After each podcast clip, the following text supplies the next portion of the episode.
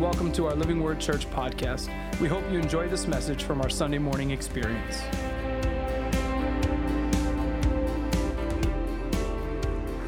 I want to challenge you if you missed last week, uh, I shared a brief message before our baptisms about the Christian response to suicide just some major topics that I felt were necessary for me to address from the pulpit as we got through last week and many of the difficulties within our Christian community. If you missed our baptisms or you missed that abbreviated message, you can go on our YouTube and you can watch it. You can go on our app and watch it. Uh, you can download our podcasts and watch it. Feel free to grab that. I really feel that as the Lord gave me those words, and as I believe He does every week, uh, that it would bless you uh, to hear those if you happen to miss them. Amen.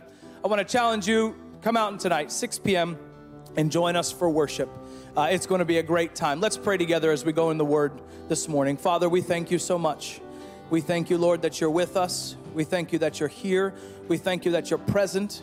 We thank you, God, today that you're a living God. We thank you, God, as we open up the word that you would speak to us. We thank you that you're so faithful in the midst of everything to meet with us, God, in the midst of our mess, in the midst of every circumstance and every mountaintop and valley. But Lord, right now, I just ask that you would settle our minds in to receive your word. Lord, I thank you that whatever is in the way will not be in the way when we walk out of here today in Jesus' name. I thank you today, God, that we would leave with strategies and, and biblical knowledge on how to walk out this journey with you. We give you glory and praise in Jesus' name. All God's people said. Amen, amen, amen. Thank you, worship team. You know, I wanted to open up, and even with our, our worship opportunity tonight, if I, if I haven't had a chance to meet you yet, my name is Pastor Nick. I'm the senior pastor here at Living Word, and it's my honor to share from the Word with you. But I want to challenge you in the opening of this message as we talk about what's in the way. I want to talk to you about the way a little bit. I want to talk to you about worship because worship for many people has many different definitions. Worship, as we kind of go and think and move along the ways, it takes on different connotations and even expressions. But for me, I, I just kind of wrote some things, and I want to share with you a few quotes this morning of others who've worshiped through their life throughout the years. But I'll put it to you this way, right? Worship is not just a 20 minute long session on a Sunday morning. Amen? Worship is a 24 hour a day, seven day a week attitude and lifestyle many of us, we minimize our moment with God to the time we spend in church. We minimize the time we spend with our Heavenly Father. We minimize those moments and those opportunities, and we don't dearly realize, we don't realize how much we're missing out on in Jesus' name.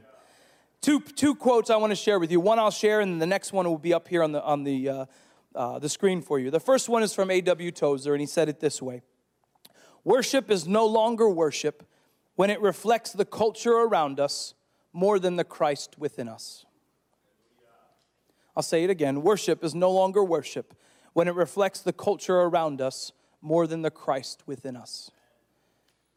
When you hear something like that, my heart and my prayer, even as I received it and, and in my studies, was this idea that we would realize that it's not our job as Christians to conform to the things of this world but it is our job to be transformed by the living God, and then we would go into the world and see others transformed by Him as well.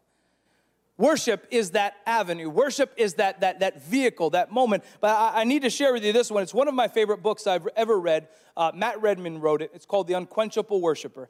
Any youth ministry or any worship ministry I've ever been a part of, I've, I've purchased this small little book uh, for them. But the quote reads as follows it says it this way Enter the unquenchable worshiper. This world is full of fragile loves love that abandons, love that fades, love that divorces, love that is self seeking.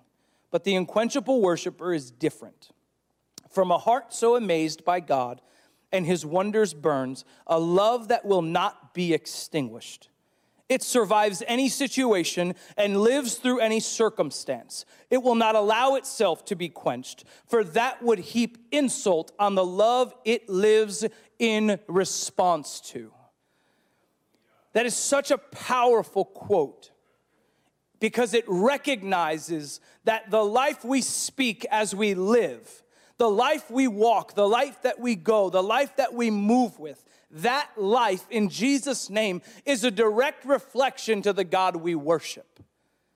And when we're giving off things that are not of God and from God and with God, we have to understand that we are not reflecting God, but others may think we are trying to. Come on now. You know, I want to talk about worship, but I want to really talk about your life. Forgive me this morning as my throat is a little scratchy from screaming during worship and other moments this week. Do you understand this morning that worship is your weapon? Do you understand this morning that worship is an act of war against the enemy of your life? Do you understand how powerful the life song that you sing hourly? Do you understand how powerful that is? You know, I often say it to people if you could understand the potential for your life just a little bit, you'd stop acting the way you do. You'd stop compromising. You'd stop thinking otherwise. You'd stop wavering, and you would stay so straight on that road. You would run and you would be sprinting towards what you could find. But God doesn't work like that. He's not asking you to work for your treasure, He's asking you to be obedient to His life. You see, God knows the heart of a man. And in that, he judges them. And so, for many of us, the problem that we have in our worship is that outwardly we could be expressing many things that look and act and seem like God, but inside we're so far from Him. And I want to challenge you as I start this message because the root of it today is beginning to understand what's in the way. I just feel so much and so many as I begin to pray and as God gives me these phrases and, and literally as I'm just praying and asking Him on what even to share with you this particular Sunday, I know that when He gives me something like that, it is so very clear that when I said it, even coming out of worship, there was something that was very evident to you that needs to get out of the way. Now, for some of you, when I said to you to ask God to show you what was in the way, I'm gonna go out on a limb based on what I felt and say that many of you saw yourself. Come on. When you said, God, show me what's in the way. And you saw yourself standing there and you said, No, no, okay, God, okay, show me what's in the way. And you kept seeing yourself. I know I did. Come on. I want to talk to you today and I want to talk to you. I'm going to use David's life in a few moments to give us some biblical context and steps to walk this through. But we need to break ground in the beginning of understanding that worship is our weapon in this life. Everything we talk about comes back to us. But we are so quick to look around and go, it must be my wife, it must be my husband, it must be my kids, it must be my boss, it must be my friends, it must be my aunts and my grandmas, it must be, it must be my family, it must, it must be, it mustn't be me though. I promise you, for most of us in the room today, if we would be honest, it's us. It pains me to watch generations of people be raised and turn into their 20s and 30s and not know how to survive on their own. You know why they don't survive on their own? Because they never had to look inside themselves. They never had to be placed in things. And we're a generation, and we have to be careful of this as adults right now, as we're leading people, and especially young people, that we understand that failure is okay. That we understand that there are safe places for our kids and for generations and friends around us to go ahead and fail because God is with us as we do so. I'm not going to go off on that too much, so please take what I said appropriately and don't translate it some weird way. Thank you. I ask you today what's draining your passion to worship? What's causing you to constantly go back and doubt the things that you know God said? What's constantly, you know, making you uh, almost, almost just sit here and go, God, I know you said that, but I'm just gonna keep worshiping this thing. I'm going to keep bowing down to this thing. I wonder, in some sense, as I did some more studies this week, and I was reading in, in the book of Chronicles a lot this week, And if you haven't read the book of Chronicles, I challenge you to go back and read it because it's a beautiful history of so much of the Old Testament that you may not understand. And as I started reading it, this verse stood out to me most in 1 Chronicles 16, verse 39 and 40. It said, Meanwhile, David stationed uh, Zadok the priest and his fellow priests at the tabernacle of the, of the Lord at the place of worship in Gibeon, where they continued to minister before the Lord. They sacrificed the regular burnt offerings to the Lord each morning and evening on the altar. They set aside for that purpose, obeying everything written in the law, uh, excuse me, in the law of the Lord as he had commanded Israel. I wonder, in some sense, in our modern day Christianity, as we understand that God is with us, amen, right? We get that. But I wonder if we take for granted the fact that God is with us. I wonder if we, as church going, God fearing people, have lost our awe, have lost that kind of first love feeling of knowing that every moment of every day, God is looking at you like the greatest lover in the world. And He's wanting to meet with you and talk with you and walk with you and commune with you. I wonder if we've really understood what it took and what happened in this moment where we, we read the Old Testament and sometimes it's like, oh man, imagine if we had to do that. Yeah, imagine if we actually had to build an altar to meet with God. Come on, somebody. Imagine if that was what happened for us. Do you know how few churches there would be in America if the way to meet with God was to have to build an altar?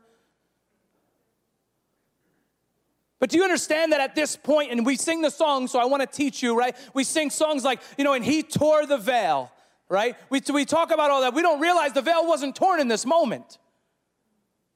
This is a moment where the priest would have to go into the holy of holies, where they would make when they would make and build altars and they would bring sacrifices and they would look and they'd say, "God, here is our best. Here is what we've raised. Here is what we've cared for. Here is what we've labored for. Here is the best of our best. We bring it to you this day in Jesus name. Would you forgive us? Would you be with us? We desire to be with you, God." Could you imagine in the laziness of our churches today if people had to build an altar to meet with God? Come on now. Am I talking to anybody this morning? We have taken for granted the fact that we can shut the door. We get on our hands and knees and on our face. We can weep with a box of tissues here and say, God, I thank you that I can sit here today and I can resurrender my life in this moment. We don't even have to go build an altar because they built a cross to put him on. We have to grab hold of this idea of worship, church. We have to understand that the journey is not momentary. The journey is not a choosing where I found God and then I put God back like a genie in the bottle and say, Lord, I'll just kind of rub the side of it, God, when I need you to come out. That's not what He signed up for. And that's not what you signed up for either. You signed up for an active, living God who gave his life for you because he loves you. And he wants to be with you. By the way, he wants to be with you in your mess. He wants to be with you in these times, and he does desire that you would clean up your mess, but you would let him help you. This is where we drop the ball. And we don't realize, and this is why it kills me, I'll be honest with you. It kills me when I watch church services of all ages and, and, and in a version of worship called singing songs. It's like, God, you're so good. God, you're so good. And you're like, could you imagine if that's really how you feel? I mean, listen, we all don't have good voices, amen? All right? It's okay. Maybe we make sections bad voice, good voice, I'm working on it. and everybody will feel more comfortable, right? I say it that way because I really feel like, as a sports fanatic, when someone says something about my team, I'm like, oh, yeah, yeah, yeah, yeah. I'm just so excited. If I'm at a sport baseball game and a guy hits a home run, we do what? We cheer. When one of your children, you're at their game, and do you ever see a soccer mom or dad? Anybody see one of those recently? Right? You seriously thought like they won the World Cup and it's like 42 to nothing because they're beating the team so bad, but their kid scored and they're like running around the field. Did you see him? Right? Could you imagine if we approached God's throne with that kind of zealous love.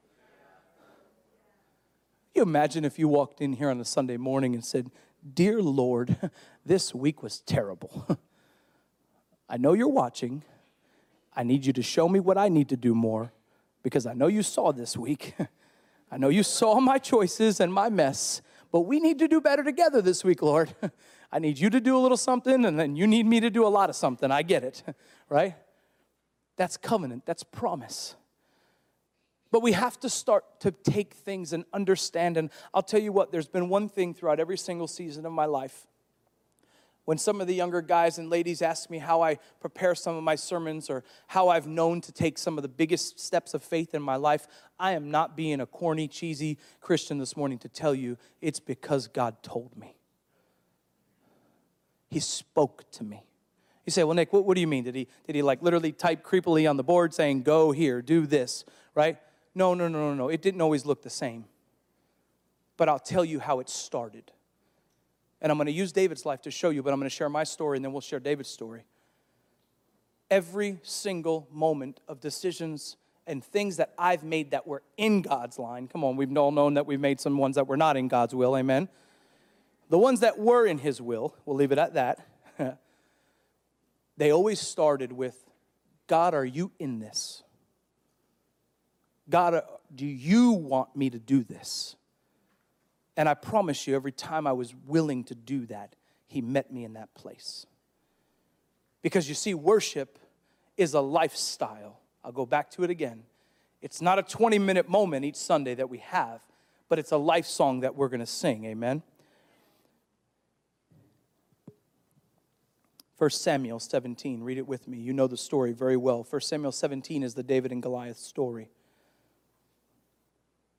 It says, Now the Israelites had been saying, Do you see how this man keeps coming out? He comes out to defy Israel. The king will, will give great wealth to the man who kills him.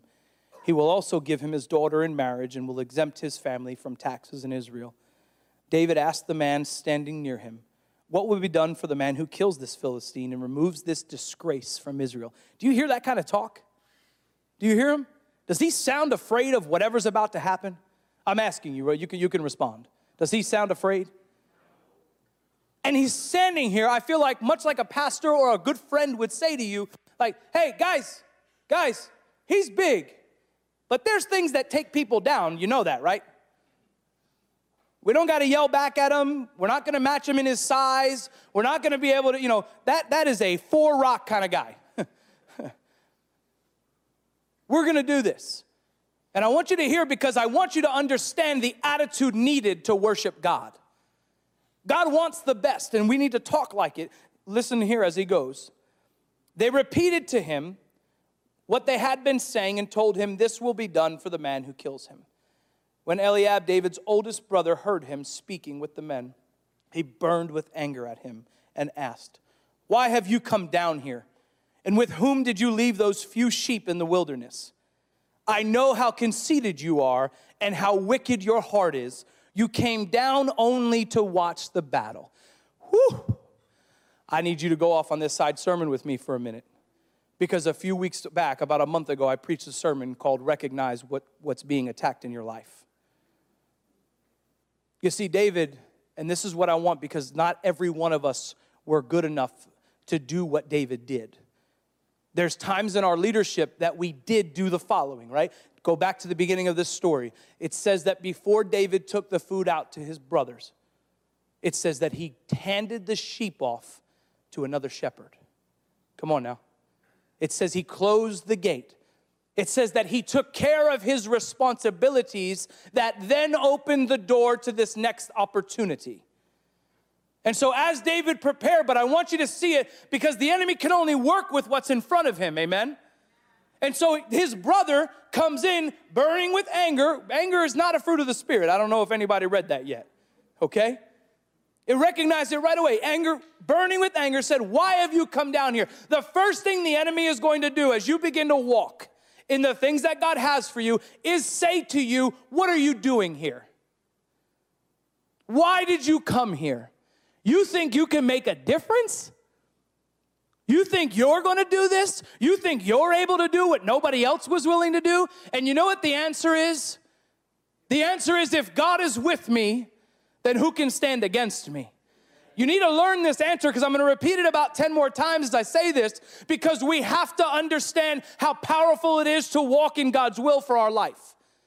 If God is with us, then who can stand against us? Keep walking this out with me, church. It says it here. He asked him, Why did you come down here? Some of you, you need to answer and learn how to answer that question. And with whom did you leave those few sheep in the wilderness? Some of you, the minute somebody questions you, you go, oh, oh, maybe I didn't. Maybe I left the stove on. Right? How many of you do that every time you leave the house, right? right? It's like one of those I left the stove on moments in your life. So you know, you know, you didn't even cook. You didn't even cook that day. But the stove could possibly be on when you left the house for vacation, right? You just know it. You're coming back to nothing. But that's how tricky and scheme like the enemy is. He gets you to believe and gets you all riled up because why? Even just for a minute, if he can get you off your game, maybe he, he, he detours you for a moment from something God had. Come on now. He knows the game. He knows how big God is. He know he can only deter you because God's plans are God's plans. And if we walk them out, he can do nothing about it. And so he's just gonna keep trying to get in the way and interfere and say things like, hey, you really think you're qualified to be here? Oh, and by the way, if you do think you're qualified to be here, if you really, really think you're qualified to be here, did you really take care of all the other stuff you had to do first? Oh, wait, I remember that, that, that, oh, they told me I had to do this and do this. Listen, some of you need to get out of your, your box Christianity and understand that God broke it. You need to understand that God does not live in the box you put him in. You need to understand that he is so big, he cannot be contained. His will is perfect.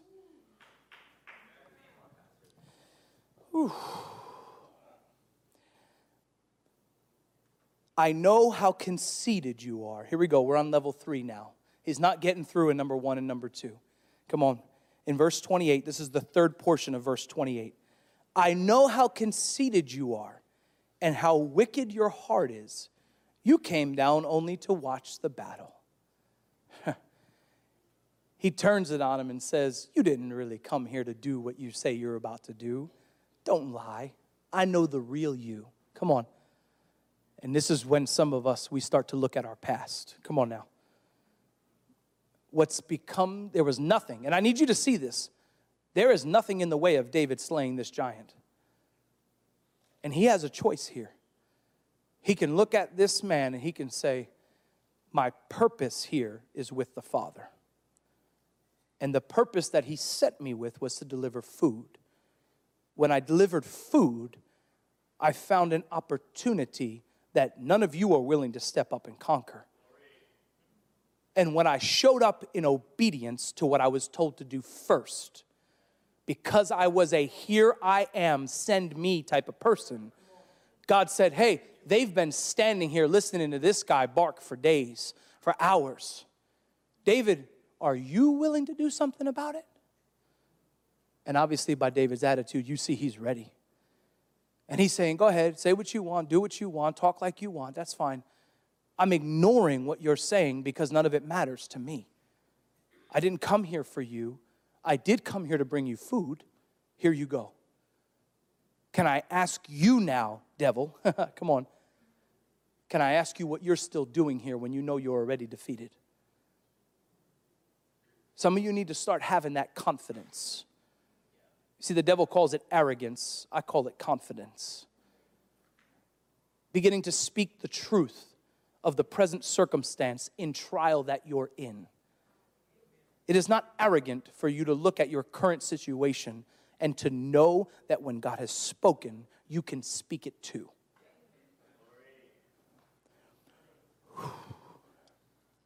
Verse 29. Now, what have I done? said David. Can I even speak?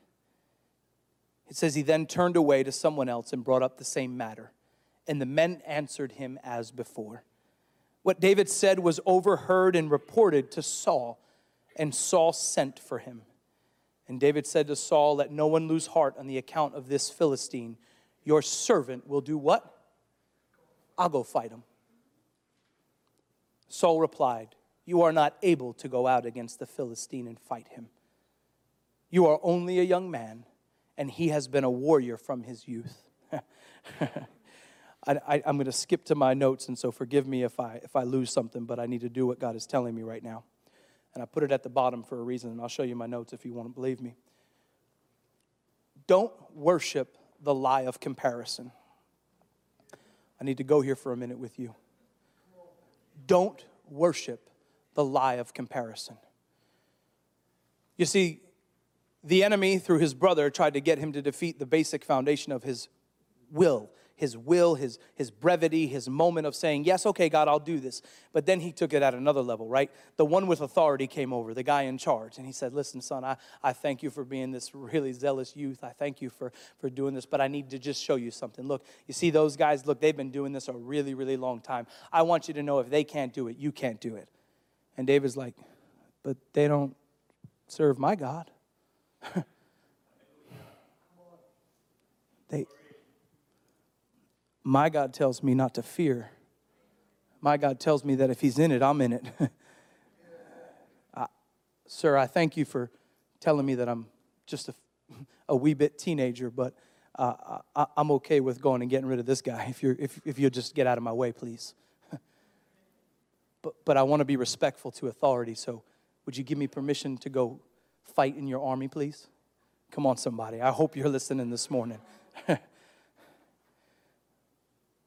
You see, God raises up young people. How many of you remember being 12 years old out there? You're like, please stop. you know, every time I say young people, I feel like anyone over the age of 14 goes, I'm old. we are all young in the sight of the Lord. There is a youthfulness inside of us that the devil will attack till the day we go to heaven whether you're 80, 90, 100 plus in this room, or you're 12 or 8 or 10 years old, I need you to hear me today that the enemy will forever, from the time you're 6, 7, 8, 9, whenever you can recognize that you're being recognized, come on, till the time you go to be with Jesus, the enemy is always going to point you to somebody else's life. Because if he can point you to somebody else's life, he can stop you from looking at Jesus' life. You see, the lie of comparison takes our eyes off of the promise of God and places them on the problems of people. Son, remember, I told you, you're too young. You, you see, th- these guys have been warriors for years. They've trained. They, look at the equipment they have. They, they can't do this. What, what makes you think you're going to do it? Read on with me. Oh, I got to go back up here. Told you I'll lose my spot, but I'll read something again. but David said to Saul, your servant has been keeping, verse 34. Your servant has been keeping his father's sheep.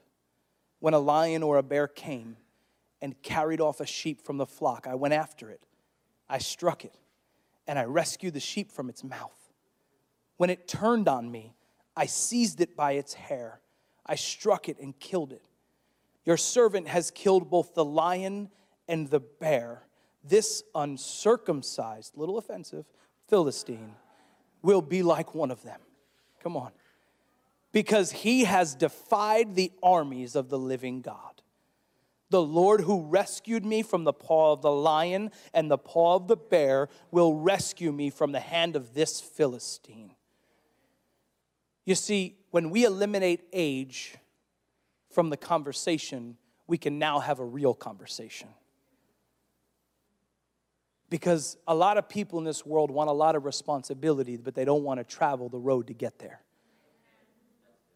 There's a lot of you in here today, you want to take Goliath out because you're strong and you're big and, and you think who you are. And God is saying, My son, my son, please do me a favor. My daughter, do me a favor and go save that sheep. Do me a favor and go keep that bear from, from, from, from, those, from, from those things over there. Do me a favor, go, go, go do this. Please do me a favor and go protect this. Do me a favor, go serve here. Go do. You see, there's a journey with God that when we take age out of the equation, we start to understand that God is about building us regardless of how old or young we are. And there is a stature with God. There's not this platform when you kill a bear, when you kill a lion, when you kill. No, no, no, no, no. It's, it's that as the testing, through the testing of your faith, the Bible says. Come on. It gives you what? perseverance. And as we understand scripture, we start to grab hold of this idea wait a minute, Lord, I thank you for not making me face Goliath on day one. But here's the problem because we start to compare, and this is where your theologies get all messed up. You get somebody who gives their life to the Lord in, in their 50s or 60s or 40s, and you've been serving in church your whole life and you know the Bible better than anybody, and you're walking around and, and you look at somebody and they're doing, all of a sudden you turn around one Sunday, you come back, you say, What's that person doing in leadership? Whew. Am I talking to anybody? And you start to compare. And you say, Well, I've been in this church for 50 years. I've been serving God for 20 years. I've been doing this along my journey. Doesn't that qualify me to do what that is? No, no, no, no, no. See, see what you missed. What you missed is the journey that God's been on with that person for the last 30 or 40 years.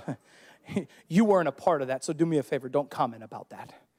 Don't worry about what God has been doing. Because what you don't remember and what you're forgetting as you start to comment is that the same, the same power that conquered death in the grave, oh, by the way, the same power that, that delivered you, come on now, the same power that delivered you has delivered that person.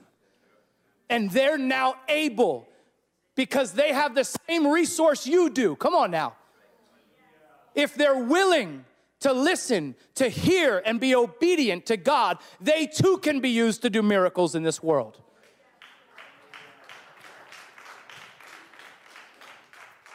We cannot minimize how God wants to use people. When you give people your opinion on when they're ready to serve, I tell you what, it better sound a lot like this. It better sound like David sitting there and going, Well, sir, I would be honored to serve in this role of leadership because along the journey, I felt like God has given me a chance to be responsible with this. And then I faced this really hard trial and I failed a lot of times. And then He, he pulled me out of that and, and He put me here. And, and I feel like I have just enough right now to do this. That's why I'd like to do this for God. That's why I, feel qualified to walk out. You know, I really don't feel qualified, but I know that He can qualify. And so, if He's called me to do this, then He's also going to anoint me to do this. Come on now, am I speaking to anybody this morning? He continues, and he says it this way Saul said to David, Go, and the Lord be with you. Now, we can have fun judging what really Saul was trying to say here, right? But there is no doubt in Saul's mind that the greatest men in his army had nothing to do and wanted nothing to do with this man, that this poor little shepherd boy was about to meet his, his maker. son, I'm glad you know God, but God be with you, son. See you in a few minutes. Probably not. Verse 38 Then Saul dressed David in his own tunic he put a coat of armor on him and a bronze helmet on his head. David fastened on his sword over the tunic and tried walking around because he was not used to them. He said, I cannot go in these, Saul, he said to Saul. He said, Because I'm not used to them. And so he took them off. Then he took his staff in his hand. He chose five smooth stones from the stream. He put them in the pouch of his shepherd's bag, and with his sling in his hand, approached the Philistine the reason that comparison is a lie from the enemy, and you could even see it so physically happen here. Saul said, If you want to do it, then you do it like I want it done. You put on my armor, you take my weapons, and you go try to defeat that. David said, Sir, I don't fight like you. I don't wear armor like you. I have a different armor that I wear. And I'm not trying to be foolish and go out in this fight with something I don't need, but I am very confident that what I need was these five stones. And I need to be a little loose and flexible. I can't have all this armor weighing me down. Thank you for, for trying to make me one of your soldiers, but, but I, I, I'm a soldier of the Lord. Thank you, though. I'll dress like him. Come on. I only need what he wants me to have. For this battle, I need my rocks. For the next one, I might need six, but for this one, I need five. I need you to begin to grab hold, church, today of how specific God is. It says, Meanwhile, he says, he said to him in this part, Meanwhile, verse 41, the Philistine with his shield bearer in front of him kept coming closer to David. He looked David, he looked David over and saw that he was more than a boy, glowing with health and handsome, and he despised him. He said to David, Am I a dog that you come at me with sticks? And the Philistine cursed David by his gods. And he said, Come here, he said, and I'll give your flesh to the birds and the wild animals. Man, I need you to understand that as I preach this, I get so emotional because as I preach it, I feel my life in it. And I want you to take that journey with me because I need you to understand how powerful your story is. I need you to understand all the battles you fought to get here today. And I need you to understand that there's a lot of battles that are still going to be fought. And I need you to learn that the key to staying in God's will is understanding what happened in the wars of previous. I need you to understand that the way that you've gotten through time after time after time, you're still here today. Let's begin to do something about it, church. Let's begin to take on the giants and the things that we don't believe that we can have. And I just want you to hear because for some of us, this is where we lose our faith in many different ways. As the devil gets closer, as the promise comes closer, what does it say that's happening here, right? The giant gets louder, right? He says he starts drawing near. David is stepping closer to his promise. And so you can view this passage two ways. You can see what the, what the giant is doing in Goliath, or you can realize that David don't care what he's doing he doesn't care that it doesn't say David is trembling at this large man coming at him. It doesn't say David called time out and asked for a 30 second breather. It doesn't say none of that.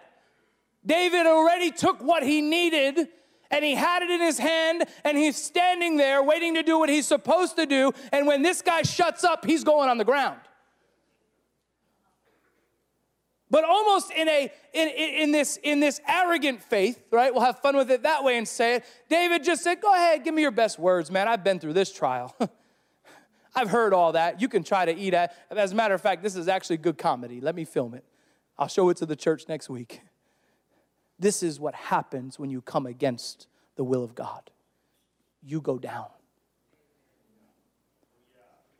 We've got to grab hold of these great principles, church, because I really believe that this is a point of our faith where so many of us begin to walk away.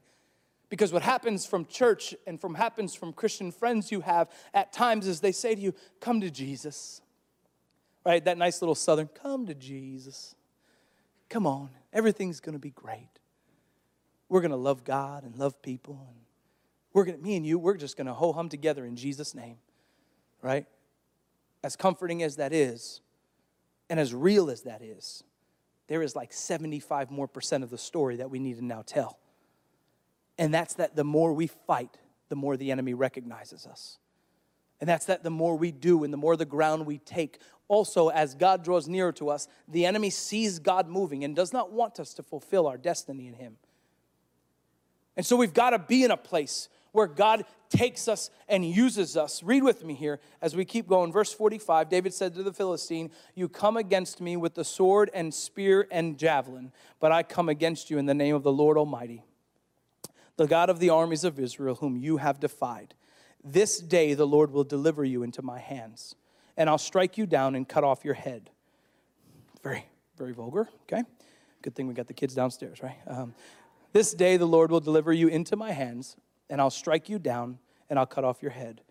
This very day I will give you the carcasses of the Philistines' army to the birds and the wild animals, and the whole world will know that there is a God in Israel all those gathered here will know that it is not by sword or spear that the Lord saves, for the battle is the Lord's, and he will give all of you into our hands. Listen, I need some of you to do me a favor and wake up in Jesus' name, because some of you need to listen to David. You need to go home and you need to repeat that passage this week, and you need to look at the circumstances or whatever is in the way this morning, and you need to now go back. And, and, and if it's in your room, it's okay. Just tell your family so they don't think you're going crazy, all right? Go in your room, shut the door, and march around that room explaining this day what's going to happen. I just want you to know that I am a child of God, saved by the blood of the Lamb. I've been set free, I've been redeemed. And I know that any weapon that's formed against me this day will not prosper in Jesus' name.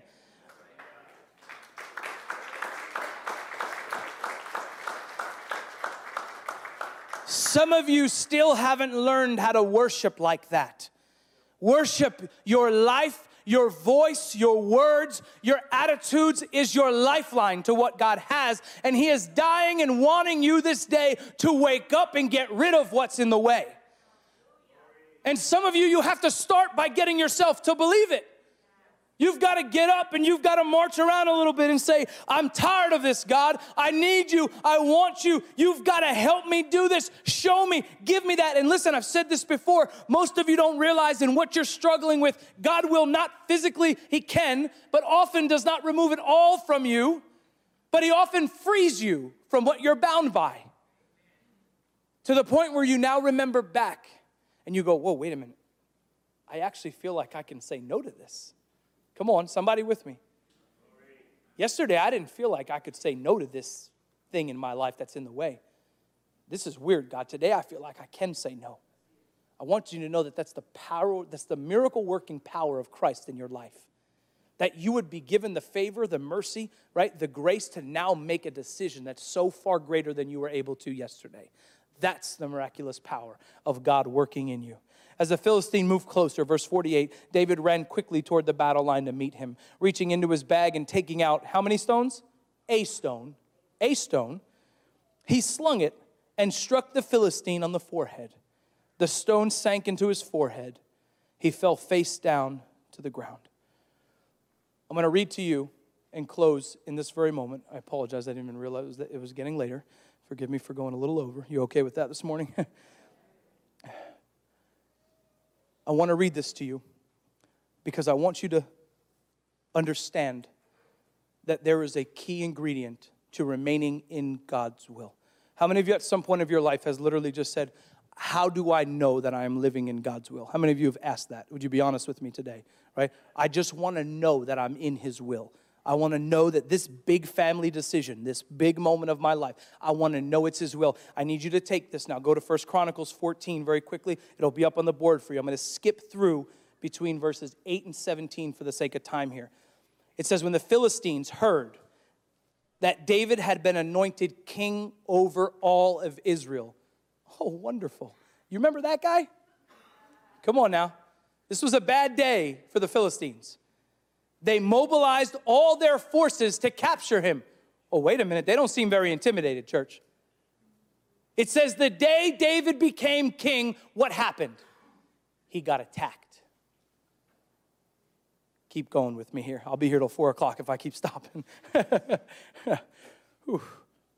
but David was told they were coming. So he marched out to do what? To meet them.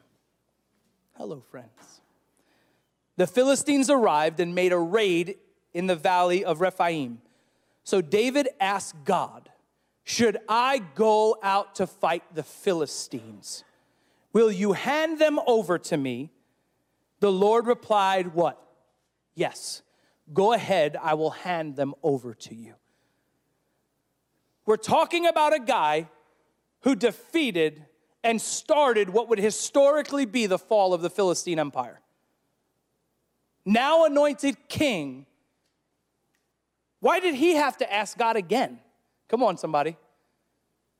He was qualified. He was king now. He, he, he, he, he, you know, he, he did his part now. He was, he was known. He was there. Shouldn't he just go do this? And the answer is no. Why? Because he has a fear of being outside of God's will, so he asked again.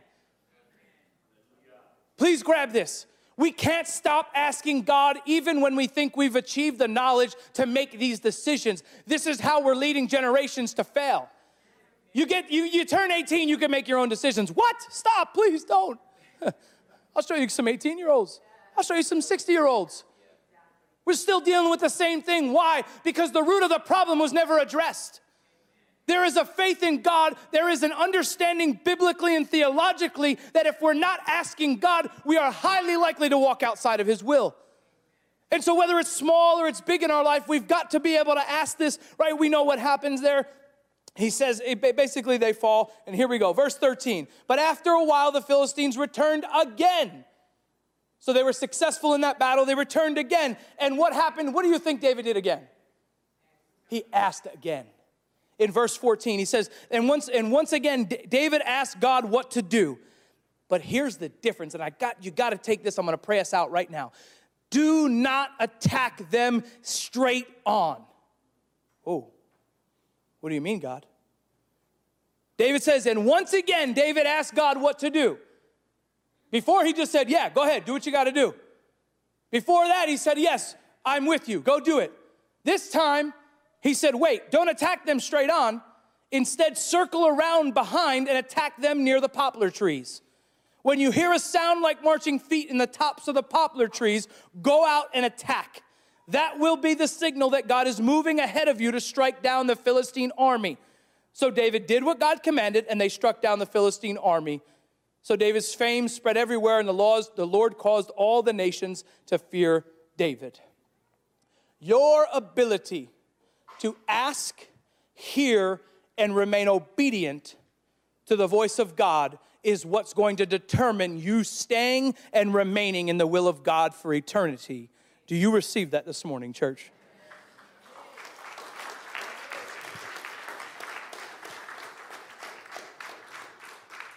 Would you stand with me as we close our service this morning in Jesus' name?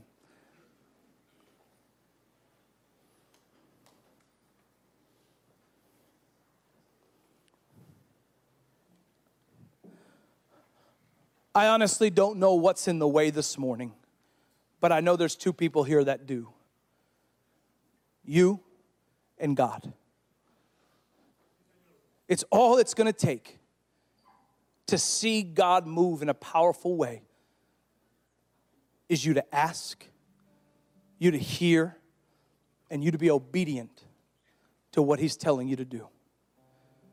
You know, journeying with Christ if we took time each Sunday and heard from all of you, the journey is not as beautiful as people paint it to be.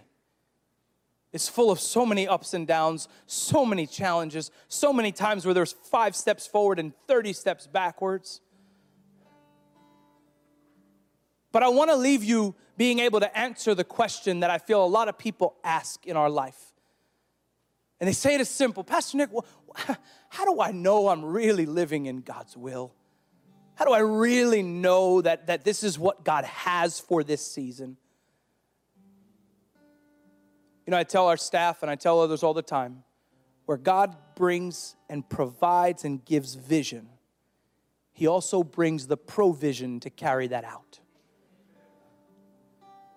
You've got to understand whether it's a stone, a sword, or the resources we have available today. God is bigger than what you have. God is bigger than what you've received. He's bigger than what you've walked through. But there is an ingredient that's been in the Bible from the beginning, and that is this. If you do not include God in that journey with you, you are walking aimlessly alone in the forest. David, a king who was known through all the lands,